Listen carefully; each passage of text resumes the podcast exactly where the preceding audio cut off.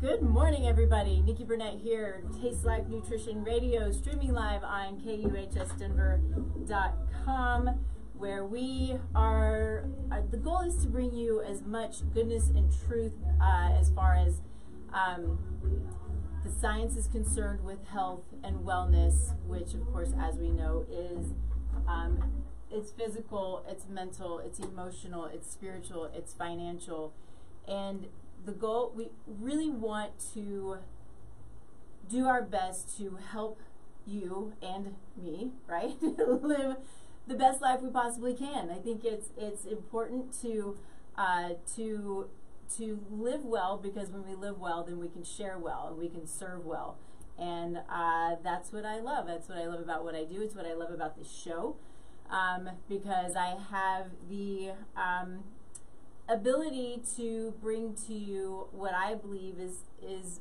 great information. Uh, most of the time, I have a guest, and my guests are amazing, but sometimes it's just me, and I like it when it's just me because then I can talk about some things that, um, like I said last week, I, that are just you know sitting on my heart that I think are important to get out there that we can uh, that we can discuss and hopefully uh, give a little bit of guidance and I'm also here. Uh, I can see you both on, you know, my Instagram as well as my Facebook. Uh, so would love to, if you have questions, feel free to ask questions, uh, make comments. Let me know if you have any thoughts or any concerns or anything that we can talk about um, that that can be beneficial for you. Um, I am here in this role and in this life as um, a servant, and I want to do my very best to give my best, um, and then give you all the the good information that I can possibly give you. So here we go. Um, but as always, we start the we start the show with gratitude, um, and I am uh, I am I think I'm going to say kind of the same thing I said last week, but maybe a little bit different. So, as uh, many of you already know, I have launched a program called SoulFull Conception. Uh, I've been talking a lot about preconception care over, I don't know, the last year or so, um, because it is one of the most impactful things that we can do as far as I'm concerned. Um, preconception care can impact um, the individual, but it can also impact the baby and it can also impact generations. Um, and we are in a situation where uh, we have a lot of really sick people, uh, sick in a lot of different ways, whether it's physical, mental, emotional. Um, why is that? It's, you know, there's a lot of fear going around right now, there's a lot of confusion. Um, and if we take it back to basics, there's a lot of confusion just even what's what's around health. What what is health? Um, and what is not healthy. You know, food. Food, one of the basic, the most basic things that we can, that that we deal with, ingest, live with on a daily basis, multiple times a day. There's a lot of confusion about what is actually good, healthy food, right? Um, we have, you know, we're confused about even water. What water is healthy, you know, and the fact that most of our water isn't healthy uh, is a problem. We have we've got water that comes to us through our homes that is still full of toxic chemicals and parasites, and it's really, um, you know, it's it's on us as individuals to to do to understand what it is that that we're ingesting, um, and then and then do what we can do to mitigate the, the, the toxic load that we experience on a daily basis, which is just part of life. So, filtering our water with a good filter is very important. Um, so, I kind of got off track. Gratitude. What I'm grateful for is the fact that we have launched SoulFull Conception and we have uh, a group who's going through the program as we speak. And um, it is a, a, a, program where, of course, I am doing the leading uh, and the facilitating and, and some of the educating, but I'm also bringing in practitioners, many whom uh, you've seen here at the show, who have um, who have this amazing gift to give when it comes to uh, uh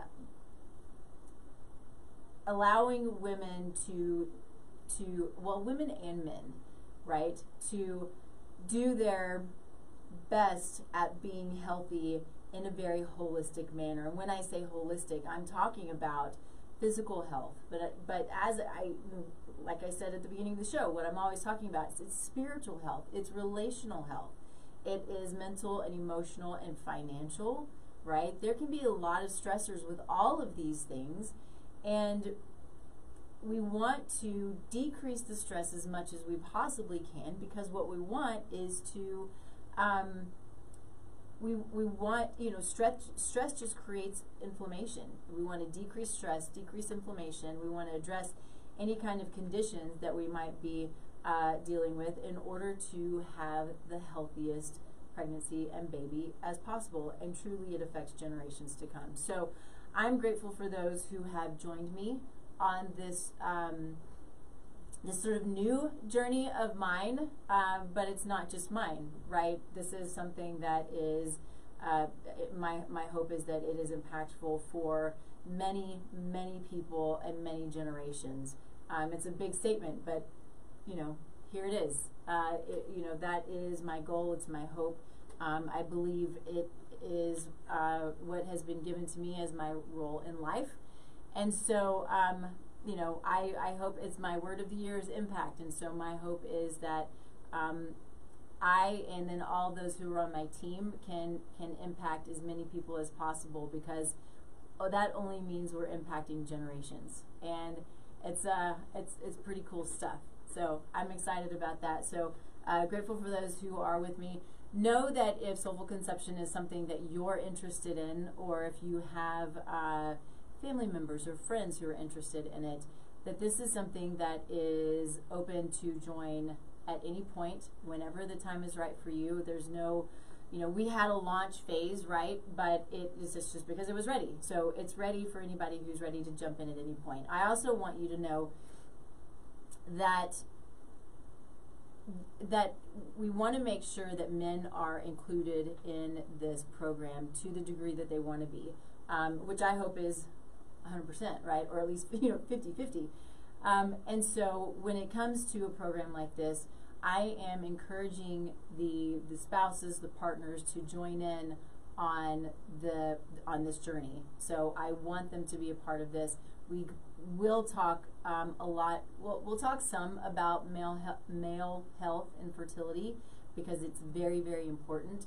I do realize that this is mostly speaks to women and it is mostly for women, but I want this to be a partnership and I want men to be involved and I want men to join in on the group sessions and to to to play their role because they play a huge role in the health of the baby and of course in the health of future generations. So um, always feel free to reach out, ask me questions. Um, this is. Uh, you know, again, it's just something that comes from the heart. I'm super excited about it. But today, what, what I really want to talk about is I want to talk about conditions that have an impact on conception. And when I say that, yes, there is, there are specific conditions that affect conception. Um, but these conditions also affect life. It, they, they can affect people who aren't trying to get pregnant. So,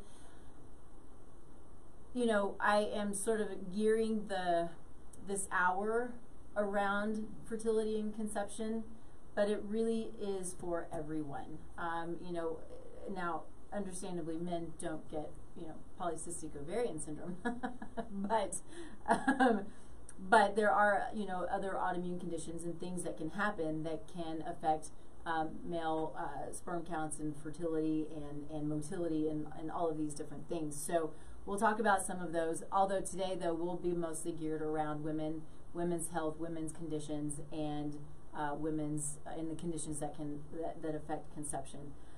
Um, so, and we'll also talk about labs. Um, I'm a nerd, and I love to talk about labs. But labs are important. Uh, labs are really important in helping us understand the body, how the body's functioning, why it's functioning as it is. And labs go deeper than what you would typically have run um, you know, it's deeper than a comprehensive metabolic panel and CBC that you typically will run. The ones that I run are much more comprehensive. Um, and it also goes deeper than just having blood hormones checked, uh, or I'm sorry, serum hormones checked. So, Um, there are a number of conditions that uh, we most of us know about, right? We know that you know a lot of women deal with things like PCOS, endometriosis, uh, fibroids, um, all of these things. You know, infections. Uh, let's see, what else do we have? Um, autoimmune conditions, right? So these are kind of the sort of the main ones, and we're not going to dig super deep into these, but I do have. Hey, Missy, I do have. Um, people who ask me on a regular basis, does PCOS or polycystic ovarian syndrome, does that affect fertility? Yeah, sure. But it also affects, it can affect um, your lifestyle. It can affect your periods. It can affect, you know, everything about you because it can be painful.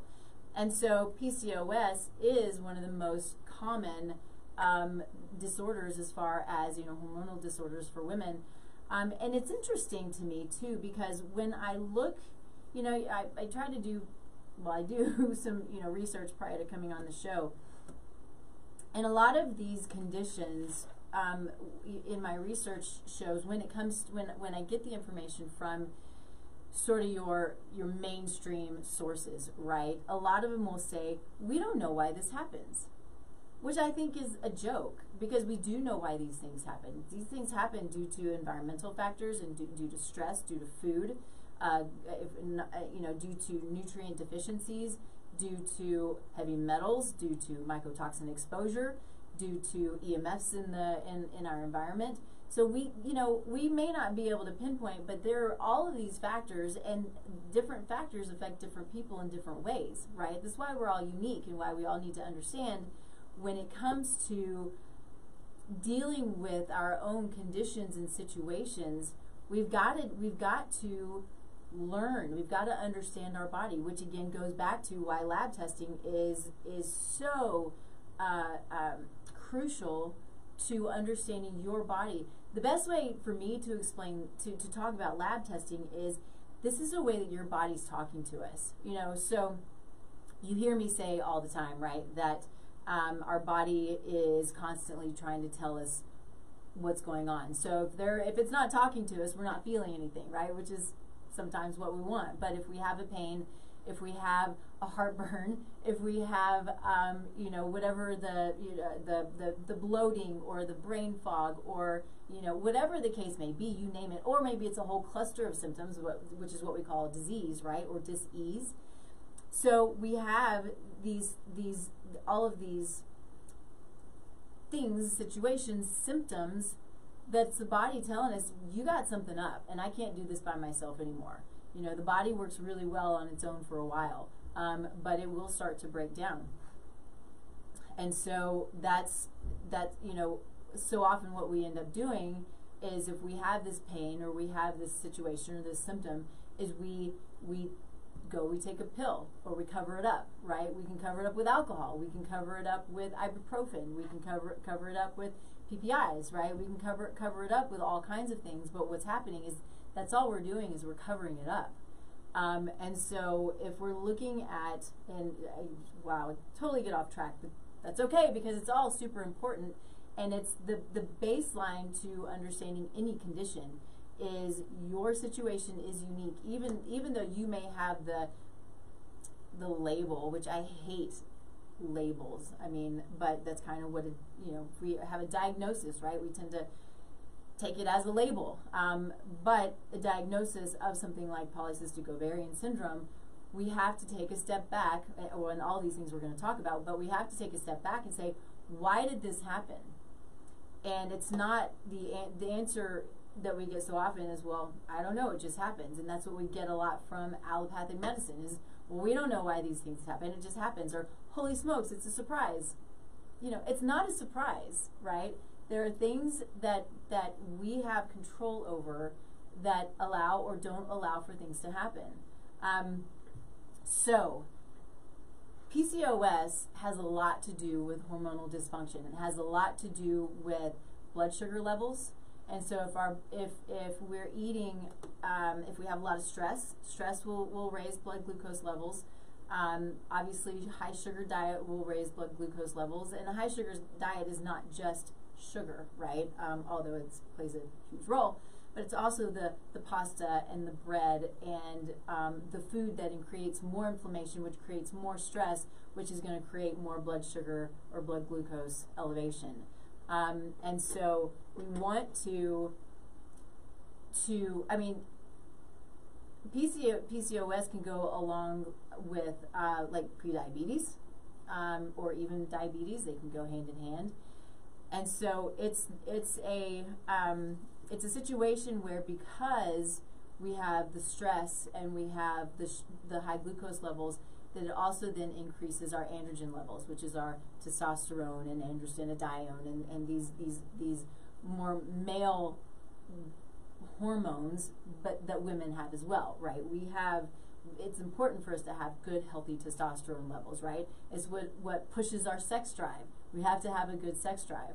Um, it's what uh, you know pushes our muscle tone um, and things like that. But we but once it gets once for women it becomes too high, we start to see like hair on our chin, hair on our breasts. We'll see hair um, you know on our neck. We'll see pimples. Uh, we might experience hair loss, right? Uh, hair loss on your head. That's not fun when you're losing hair on your head and gaining hair on your chest and your chin. it's not a good day, but it happens. And so, what can we do about this? Well, we can modify our diet. We can modify our stress levels. We can look at what we're putting in our mouth. We can look at what we're putting on our skin.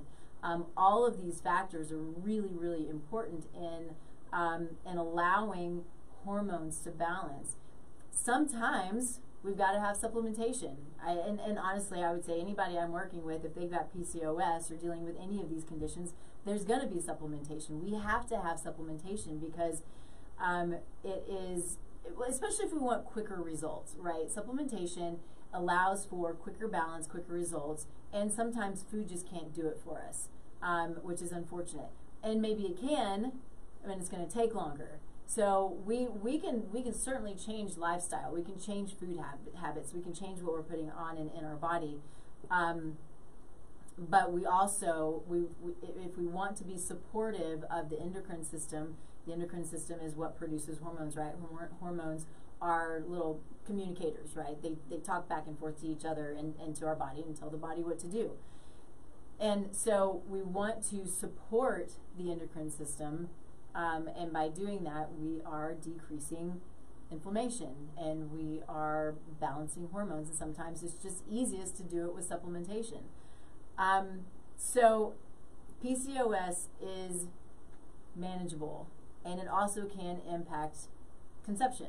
And so, we want to, if, if you're dealing with something like that, take a step back and look at your diet, look at your lifestyle, um, understand, um, you know, I would say too um, that doing a good hormone test. So if we were to talk about labs right now, I think that that's that's there are a couple of really good ones when we're looking at PCOS. Um, we can look at serum hormone levels, and usually we're looking at um, what are we looking at? We're looking at estrogen. Usually it's just one estrogen. We're looking potentially at progesterone.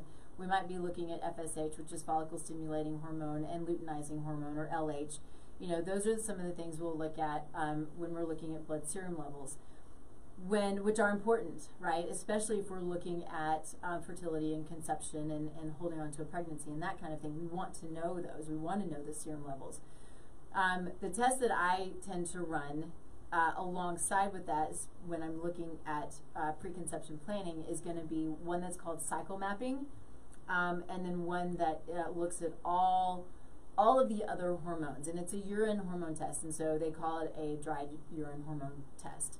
And so cycle mapping actually is uh, very specific to women, where you pee on a little piece of paper throughout the month, and you can see where your cycle literally is throughout the entire month. And so if you're ovulating early, if you're ovulating late, um, if you're not ovulating at all, uh, if you have a very long cycle, it can really help us to understand and to pinpoint uh, when, uh, uh you know, you know, if we need to, to, to balance hormones, when to have sex, you know, all of these things. Now there are some there are some really cool tests that can be super.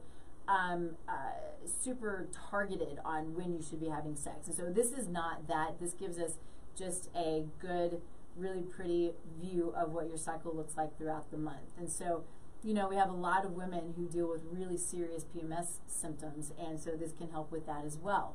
Um, help us to understand why and what's going on, where where the imbalances are, so we can um, allow for um, allow allow for balance in you know balancing the hormones. So then beyond that, the dried urine hormone test is a sample in one day. So it's usually days 19 to 22 that you will get these this really big picture of other hormones. So the other hormones include your androgens. So um, like I said a little while ago, it's your um, DHEA, DHEAS, your testosterone, your um, androstenedione. Um, there are a few two or three other ones. Um, but then it also looks at your three estrogens, two progesterones. Um, also then goes down. So I, am going down because it shows you in pathways, um, like your biochemical pathways is the way it's laid out on the lab report. So it's pretty cool stuff, uh, the way it's laid out because pathways are moved forward by enzymes. And if enzymes aren't working properly, if you have certain epigenetic variants that don't allow for enzymes to work properly or nutrient deficiencies that don't allow enzymes to work properly, then things don't move down the biochemical pathways as they're supposed to. So we can look at where there might be um, hiccups in these biochemical pathways. And so we can look at things like methylation. So methylation is a um, it's a process by which by which genes are expressed, and it happens in every cell in the body. It also happens in detoxification. So hormones have to be detoxified in a um, specific manner uh, via the liver, right? And so we can look and see if you're not methylating well or if you're over methylating. We can look and see if your um, estrogens are not being eliminated properly due to, you know, whatever, you know, uh, detoxification factors may be inhibited. So um, it's, it's really great in looking specifically at hormones. Now, methylation affects all kinds of things detoxification, we have to have detoxification for things more than just hormones. But this test is specific to to methylation of, of hormones and detoxification of hormones and so forth. So, um, it also, though, then will look at specific nutrients that play a role in detoxification of hormones, um, as well as neurotransmitters. And neurotransmitters are our um, our little messengers that that help us to focus or help us to be happy, right? And a lot of that's um, uh, created in the gut, which is then we'll get to this in a little bit, but super important to have a good, healthy gut because then if you'll you'll you know the hope is you have good, healthy neurotransmitter uh, uh, function, which helps us to do the things that we need to do in life, right? We need to focus. We need to be happy. Um, we need to have good, healthy emotions, um, and we need to be motivated, right? So that's what neurotransmitters do. So, anyway, um, at, that we can look at we can look at these neurotransmitters. We can also look at, look at oxidative stress. Oxidative stress is super important. We can see in this test if there is a pathway that estrogen is going down, and I'm kind of backing up a little bit, but a pathway that estrogen is going down where it can potentially be uh, damaging to DNA which is, you know, can cause cancer, right? We can also look, at, you know, if we have oxidative stress, oxidative stress is what has the potential of also causing cancer. Um, it creates mitochondrial dysfunction. Mitochondrial mitochondria is, you know, basically how we operate. We have mitochondria, hundreds of thousands of mitochondria, probably in every every cell, every tissue in our body. There are little energy um, uh, creators, and so we have to have good, healthy mitochondrial function for everything to function properly. So um, we can also then look at the adrenal glands. And so we talk about stress. We talk about how stress can impact fertility. We talk about how stress can impact life and how stress in and of itself is the most common factor in disease creation. Take that to heart, right? I mean, we may be as healthy as we can possibly be, we're eating well, but if we have massive amounts of stress, we still break down, we still get sick, um, our brain still shrinks, right?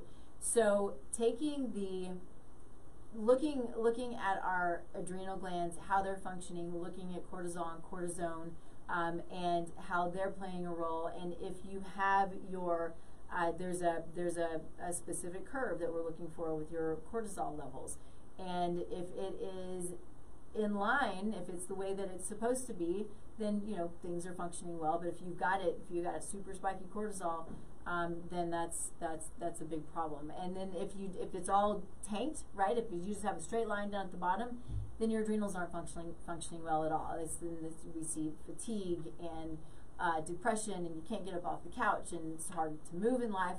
And this happens. It happens a lot. Um, and so this is a this this dry hormone urine test is a really excuse me cool big big test. It gives us tons of information, and we have the the capability of running.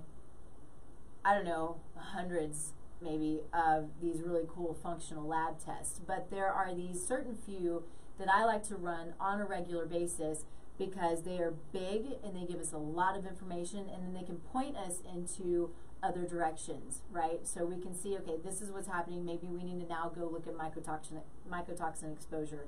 Now maybe we need to go look at, um, uh, you know, heavy metal exposures or infection, right? Whatever the case may be. So uh, that's the great thing about these tests, and we'll get into some more of those here in just a little bit. But um, let's move on to let's move on to endometriosis. The interesting thing with endometriosis is it's another one that they say we don't know how this happens, but it seems to be associated with autoimmune disease. Well, one of the first things that I learned in nutrition school was endometriosis is an autoimmune disease. So it seems that, that you know there are some that don't really fully, you know, it probably doesn't follow along the, the same lines as what a typical autoimmune disease is because endometriosis is excessive tissue growth, right? Um, it, it, it, it lines the uterus, but then it goes outside of the uterus. We have found uterine tissue, not me, but you know the scientists, the doctors, but have found it in brain tissue, in you know sitting on lungs and liver and on the colon.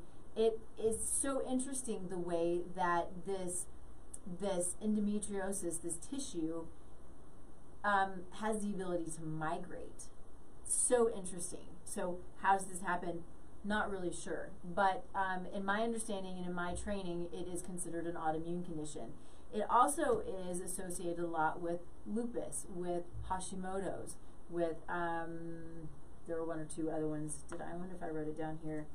Um, anyway, doesn't really matter, but you know, there are however many hundreds of autoimmune conditions out there. But the point to this is with one autoimmune condition, or when we have one autoimmune condition, it increases our chances exponentially of having multiple autoimmune conditions. Hormones can play a huge role in autoimmune conditions and the the increase in them. So what we see a lot is um, as we move into um, menopause, you know, our hormones are changing. If we have an autoimmune condition going into menopause, we can, it, tends to increase the chances during that time that more of them pop up. Super interesting stuff. So, um, endometriosis is one that certainly can create a lot of pain. Um, my mom had it. She uh, had surgery to have it all removed. So, you know, I know that for me, epigenetically, I have the potential for autoimmune disease. I have the potential for celiac disease. It's all over my family. Um, but the cool thing is, autoimmune disease, in most cases, we have the potential, we have the ability of decreasing the likelihood that it will express. Because why? Epigenetics means we have the control over what we put, uh, over how our genes express in large part. So we have control over what we put into our mouths, we have control over what we put in uh, on our bodies, um, what we wash our hair with, what we clean our clothes with, what we put in our yards um, right? So avoiding the toxic exposures of pesticides, herbicides, um, uh, the endocrine disruptors in our in our food and in our, our body care products and in our laundry care. If you smell your clothes all day long and you smell your sheets all night long, this is a problem. Unless you have really great strong essential oils, which I've not come across yet. Um, so it, it, in most cases, this these really big smells, the things that you put in your um, uh, uh, uh, like to smell your to for your house, right? And you plug them in. These plugins that you put in um, are incredibly toxic.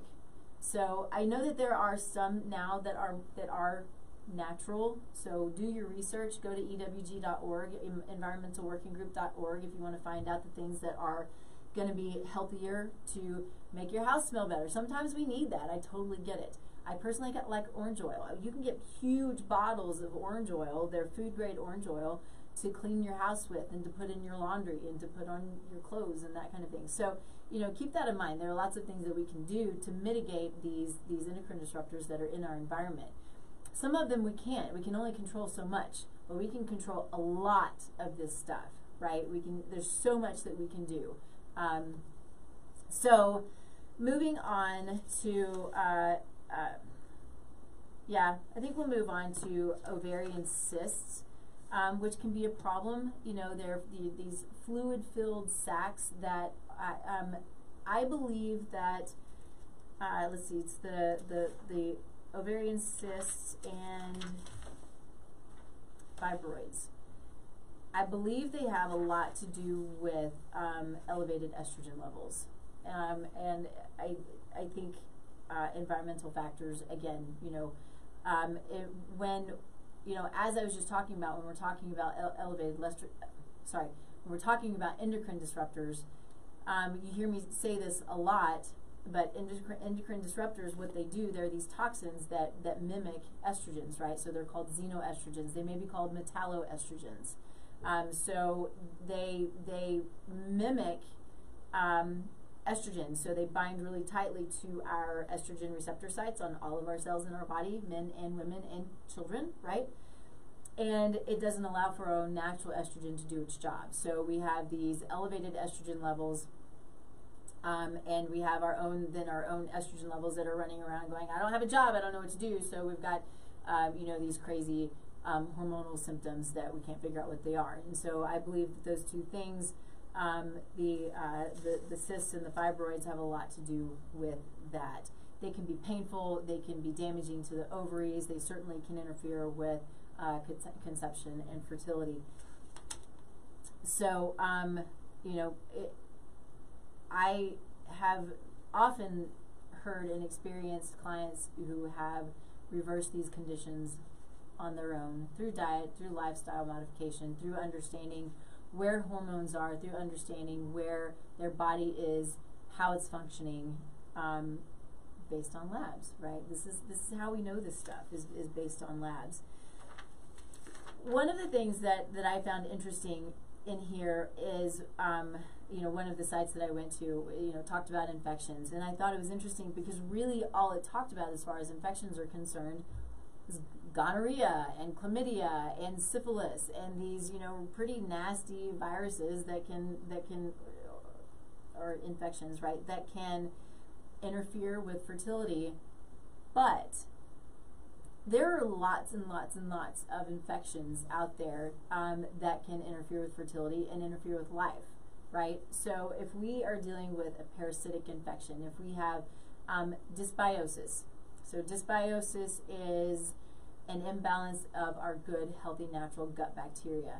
Um, our bodies are little carriers or big carriers of millions and millions and millions and trillions of bugs, right? That's really, really all our bodies do is they just carry all of these bugs around. And we want them to be friendly bugs, and sometimes they're not. Um, what can happen is um, if, if we have an imbalance, imbalances can be due to toxicants, it can be due to antibiotics, don't take antibiotics unless you have to. There's always a time and a place, not always, there are off, there's often a time and a place to take antibiotics. Um, and if you've taken them a lot in your lifetime, probably there's, you know, there's, there's what, you know, one of my questions on my intake, sorry, I'm skipping around a bit, but on one of my questions on my intake is, did you take a lot of antibiotics as a child? More than less, more, more or less than five times. And so there's something to that, right? If you took it more than five times throughout your childhood, um, it, it your the, the likelihood that you're dysbiotic is pretty high, right? So you've got you've got bugs in your mouth and in your gut and in you know for women in our, our, our vagina and all of these things that are really important to to maintaining balance. When we don't maintain balance, what can happen is our good healthy bugs, some of them can become opportunistic. So we call them opportunistic bugs, right? So they can then become pathogenic. Whereas then we also have bacteria and parasites and things that are already pathogenic that just shouldn't be there at all.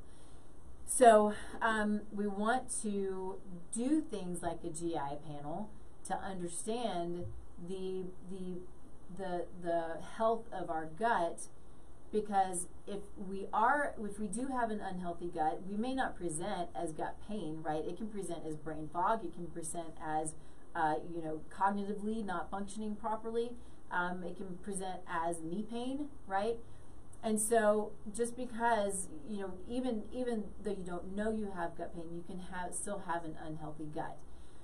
And so knowing this is key because if it is unhealthy, that creates stress or it creates inflammation, which creates more stress, which the body is going to focus on these things and not going to focus on trying to have a kiddo, right? So it's not to it's not to sit there and say, okay, I'm ready to, to carry kids while I'm still trying to fight this infection. So these infections can create these, you know, this sort of um, I, I see it in my mind's eye as this, you know, little just sort of this little fire, just this little tiny little ground fire, but that cre- has the potential of creating a lot of damage um, and a lot of stress on the body. So the, the the beautiful thing about a GI test, nobody likes to do it, right? It's you got to go poop in a in a in a little paper plate, right? it's not fun at all, but it's not difficult and it can give us so much amazing information. It's really, really fascinating. So we have the ability when we're looking at a GI panel, we're looking at pancreatic fun function. We're looking at gallbladder function. Hopefully you still have one. Lots and lots of people don't. Um, uh, but we can still understand, you know, uh, you, what we what we might need to do if you don't have a gallbladder any longer. We can look at enzyme uh, enzymatic activity. We can look at um, uh, inflammatory markers. We can look at uh, the potential for leaky gut and the potential for uh, gluten sensitivity. Now, I will say that this particular test, although big and beautiful as it is, it's not a targeted gluten sensitivity test. It's a very general gluten sensitivity test. So I wouldn't. I can see if someone has some sensitivity, but even even if it comes up and there's it doesn't show sensitivity. Um, the potential for sensitivity is still there. So I'll just say that we can. There are some really beautiful targeted panels where we can look at, you know, food sensitiv food sensitivities, but specifically gluten. There are, you know, we can be sensitive or reactive to many of the different component components of wheat or of barley, right? These these gluten we call gluten. Gluten is a very it's a it's sort of what we call everything at this point, but there are lots and lots of gliadins and non-gluten proteins and things like this that we have the potential to be sensitive to. We may not actually be sensitive to gluten, we could be sensitive to some of the non-gluten proteins. So it's it's amazing to be able to have this type of strategic approach to understanding the body because that's really what it is. It's it's being strategic and looking as deep as you possibly can to um, to to understand why the body is not working the way that we want it to work, right? And why there's stress, and why maybe we're not conceiving, and why um, you know maybe our egg quality is not where we want it to be, our sperm quality is not where we want it to be. So much of this has to do with lifestyle. So, um, what else? uh, I, th I think those are pretty good basics as far as the GI is concerned. Um, but I'll tell you that I run a GI panel on every single client that comes through my door, for real, um, because it gives me that much information. Um, another one that I'll run on everyone is going to be I, I, I, talked a little bit about this in the beginning, but it's a comprehensive metabolic panel and the CBC. Um, what I tend to see if somebody brings me their comprehensive metabolic panel or CMP that they did through their their their you know GP, their general practitioner, their doctor, oftentimes it's pretty minimal. And especially when we're looking at fertility, but really anytime we want to look as deep at the inflammatory markers as we can. We want to look at all of the thyroid markers. What I see Um, this goes, you know, this will go into, will just take us into autoimmunity, uh, might as well. We talked a little bit about it already, but um, Hashimoto's is the number one autoimmune condition of women. Hashimoto's is a an a, a autoimmune thyroid condition. Understand this: Hashimoto's, being an autoimmune condition, is not a thyroid condition. It's an immune condition. It's an immune dysfunction. So what often happens is someone's diagnosed with um, Hashimoto's, they get put on thyroid meds. That might help for a little while, but it's not addressing the problem. It's not addressing the immune dysfunction. So, you know, even as of yesterday, I was talking with a client who had she was testing her thyroid, so her thyroid numbers were tanked, like they were really, really low, which means hyper, right? It's it's a it's overactive. Now, if the numbers are higher, it means it's underactive, right?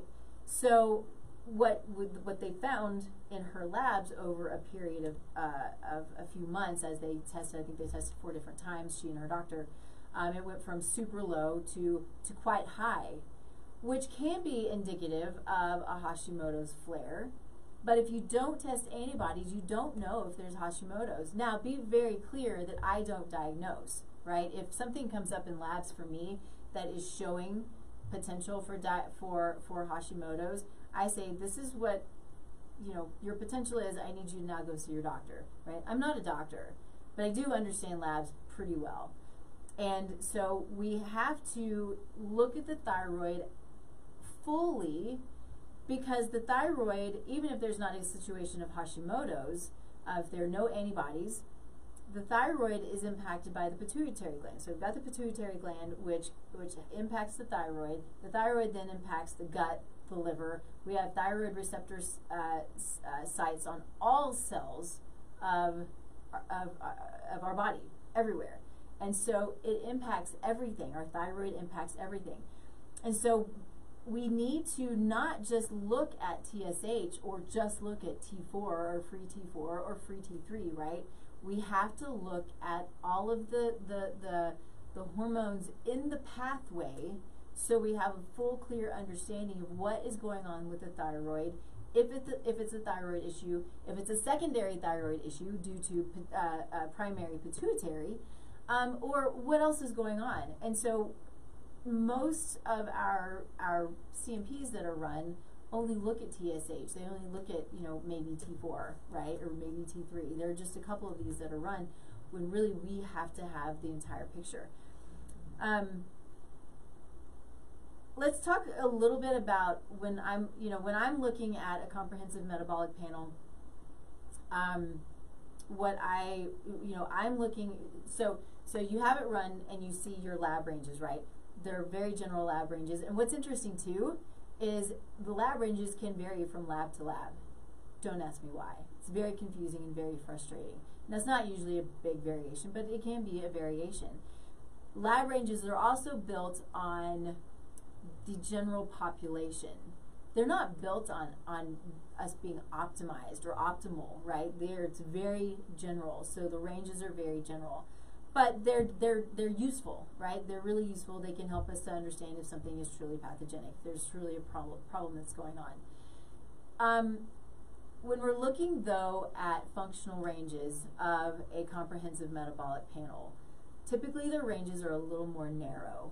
Um, and so what that does is it raises more red flags. And I call them red flags because they're not truly pathogenic necessarily, but they are um, they're, little red flags that come up, and we can start putting pieces of the puzzle together. And that's, uh, that helps us to, to see more earlier on and to understand more about the body, how it's functioning earlier than when things are, are you know, out of lab range. And like, holy smokes, I gotta, you know, this is now emergent or has become a problem when we could have could have addressed it earlier than that.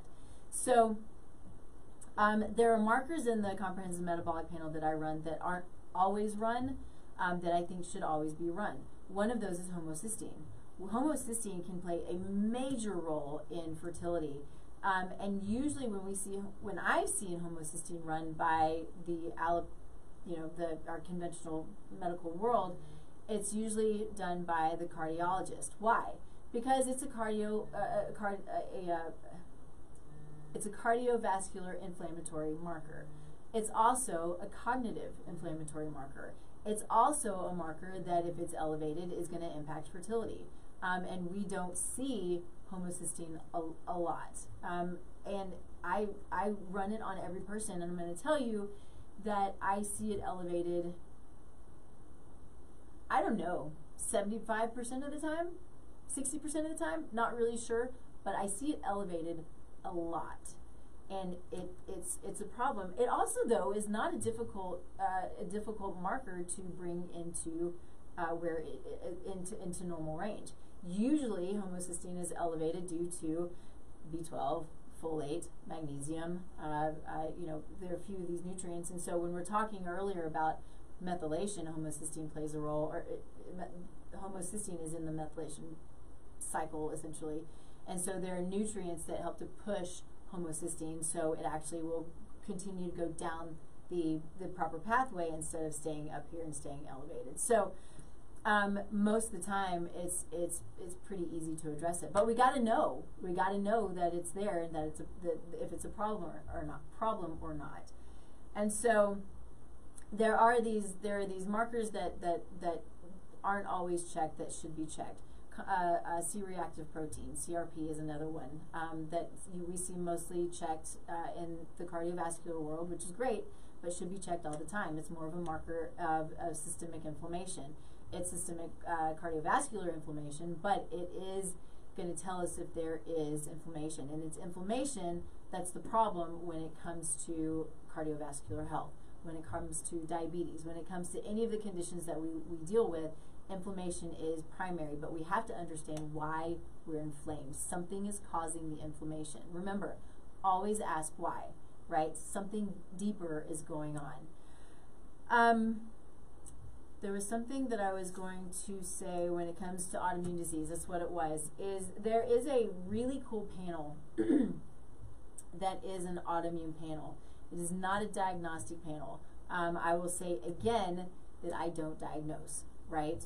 Um, and this autoimmune panel is not a diagnostic panel, but it can detect it can detect antibody activity.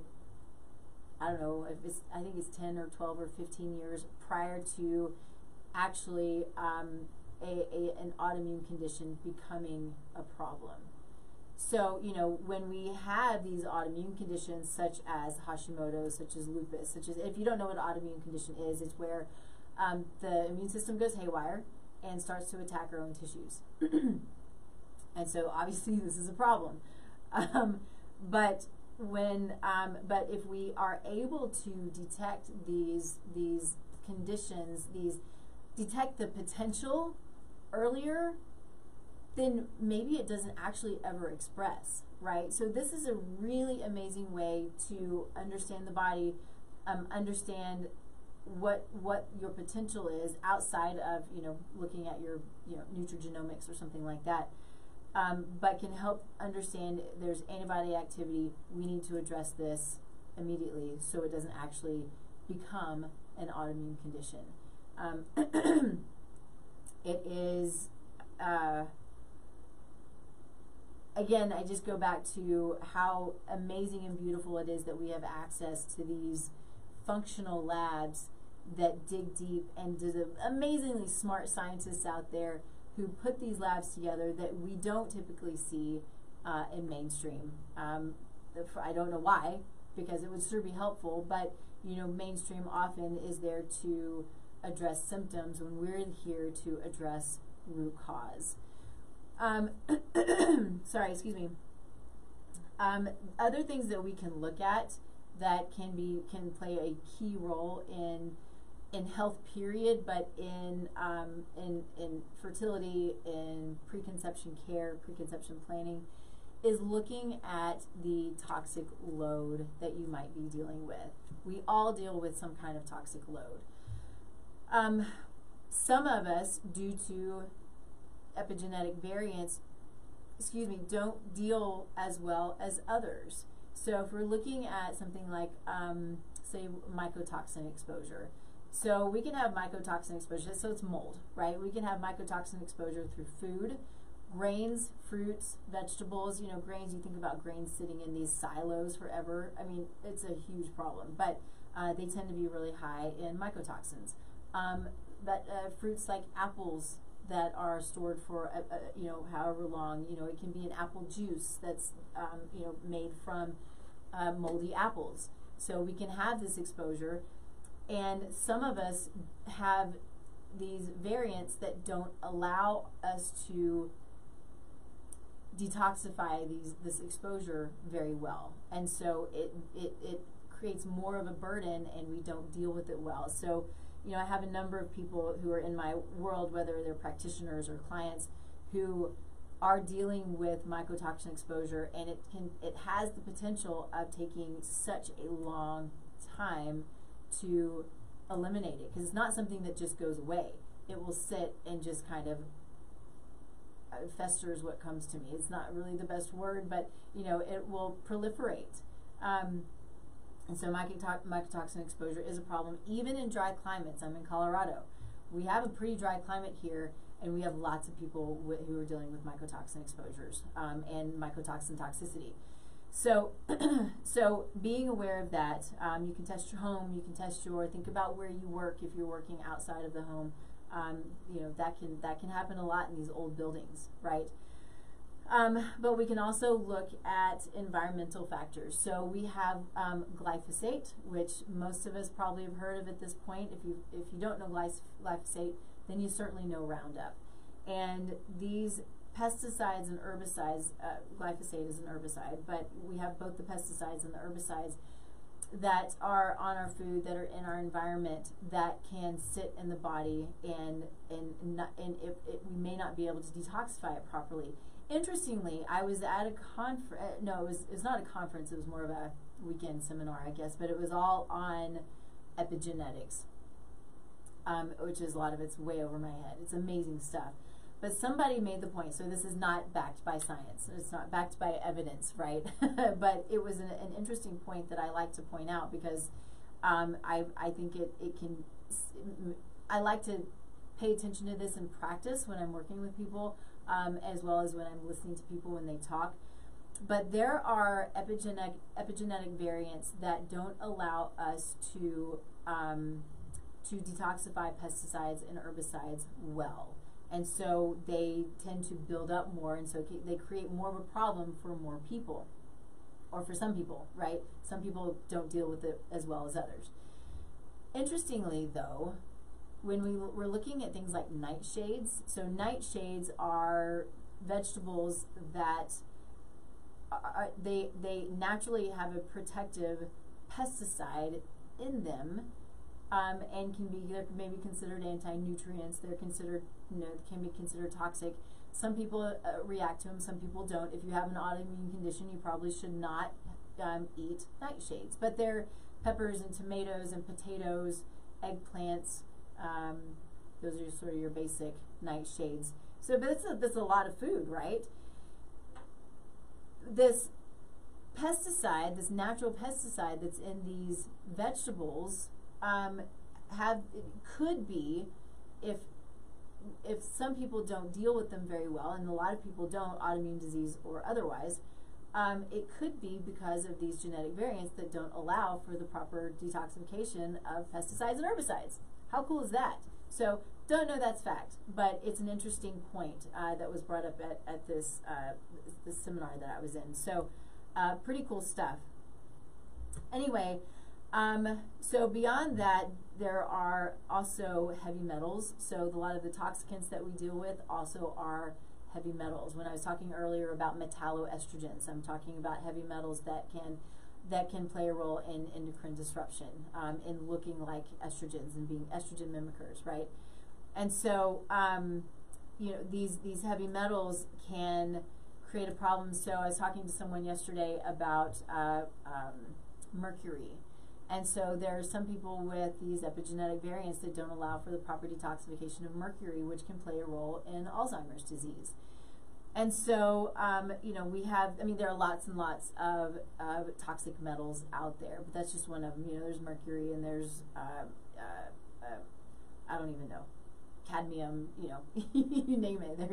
There's some pretty nasty ones out there, um, and they're in a lot of the the the um, toxins that are in our environment that are put in our you know, fire retardants that are put on our furniture, right, and in our beds, and in our kids' clothes, um, in cribs. I mean, these these are it's it's it's it breaks my heart. These things, you know, they these fire retardants. I understand the reason why they were put in stuff in the first place, but it's like you're you're you're you're covering up a problem, you know, with things catching on fire. Great, with a a consistent or constant toxic exposure of these fire retardants. Um, think about the you know the the stuff that's on our, our toys for kids, our toys for our dogs, right? That are that they put in their mouth all the time. If you have dogs, don't just go get any stuffed animal. I always look for the ones that are made of natural fibers that are not made in China, um, because this is another toxic uh, exposure for our dogs, for our pets, stuffed animals, clothes, rugs. I mean, again, it goes back to how it's so difficult to avoid everything, but having the awareness as you move forward can help to uh, help you make the choices that are best for you and your family um, as you know from today on right this is why i do this show so we can we can be educated and have the ability to dig deeper i don't ever expect you just to listen to me but I do expect that if I say something that either you need to dig into deeper or that even you question, which is great, question me, dig deeper into it. Be educated. You're accountable for your health, um, and and and take that so then you can make dis- make the decisions based on the knowledge that you have. We're not all perfect. We're not not all going to make the best decisions, right? Um, I say that a lot when it comes to our food uh, and and our you know the our diets. You know, I don't always make the perfect decision with what I put into my mouth, but I'm educated enough to know when I'm not making the right decision and what's going to happen if I don't make the right decision. And that's okay.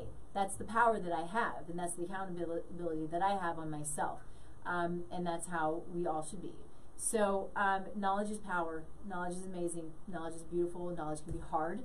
Um, but um, the more knowledge we have, the better we, the better decisions that we can make. So I'm over my time. Um, this was really fun for me because I could just keep talking about this stuff forever and ever, and, and, I enjoy the heck out of it. But uh, we'll talk more about this. I think I think digging into labs and what they can do for us are um, it's really fascinating it is for me, um, and maybe uh, not so much from for you, but having but knowing knowing that they're out there is really what's important for me. You don't have to know all the details. That's what I like, right? Um, but knowing that you have the the options of digging deeper into what's going on it, uh, with your health is um, it's it's the key to to bringing health back if if you feel like it's not where it should be, right? so with that said, of course, find me at tastelifenutrition.com. Um, you can uh, fill out a free assessment online. Actually, I'm saying that and it's gone. So uh, it'll be back. I have to do that today. Something happened to it. And so that free assessment is not there. So it's really frustrating. I'm not sure what happened. But it will be there. Um, if you don't see it today, then you'll find it um, soon because I'm going to have it put back. My website company needs to get it back on there anyway, I just discovered that yesterday. So, but usually I have a free assessment where I reach out to you personally and we chat about uh, whatever's going on with you and see if I might be able to help or if I know somebody who might be able to help. Uh, that's the great thing about what I do is I have a lot of really cool people who do really cool stuff who might be able to help you more than I can. Um, also, would love for you to share SoulFull Conception uh, or or talk to me about it uh, learn about it understand what it is what it's about. It really is about creating a healthy pregnancy a healthy baby a healthy body and a healthy future. We have so much control over the future of health and um, I think it's understand it, it's it's it's imperative that we understand the amount of power that we have.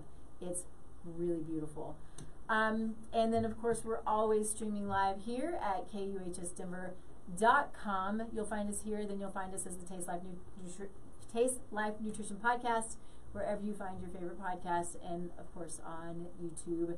um, and working on getting everything on Rumble as well, digging Rumble. So uh, thank you. See you next week. Uh, we will have a guest next week. I should probably know who it is, but I don't. So we'll see you next week with one of the amazing guests who is going to join us, and we'll see you. Uh, I hope you all have an amazing day, and an amazing weekend. See you later.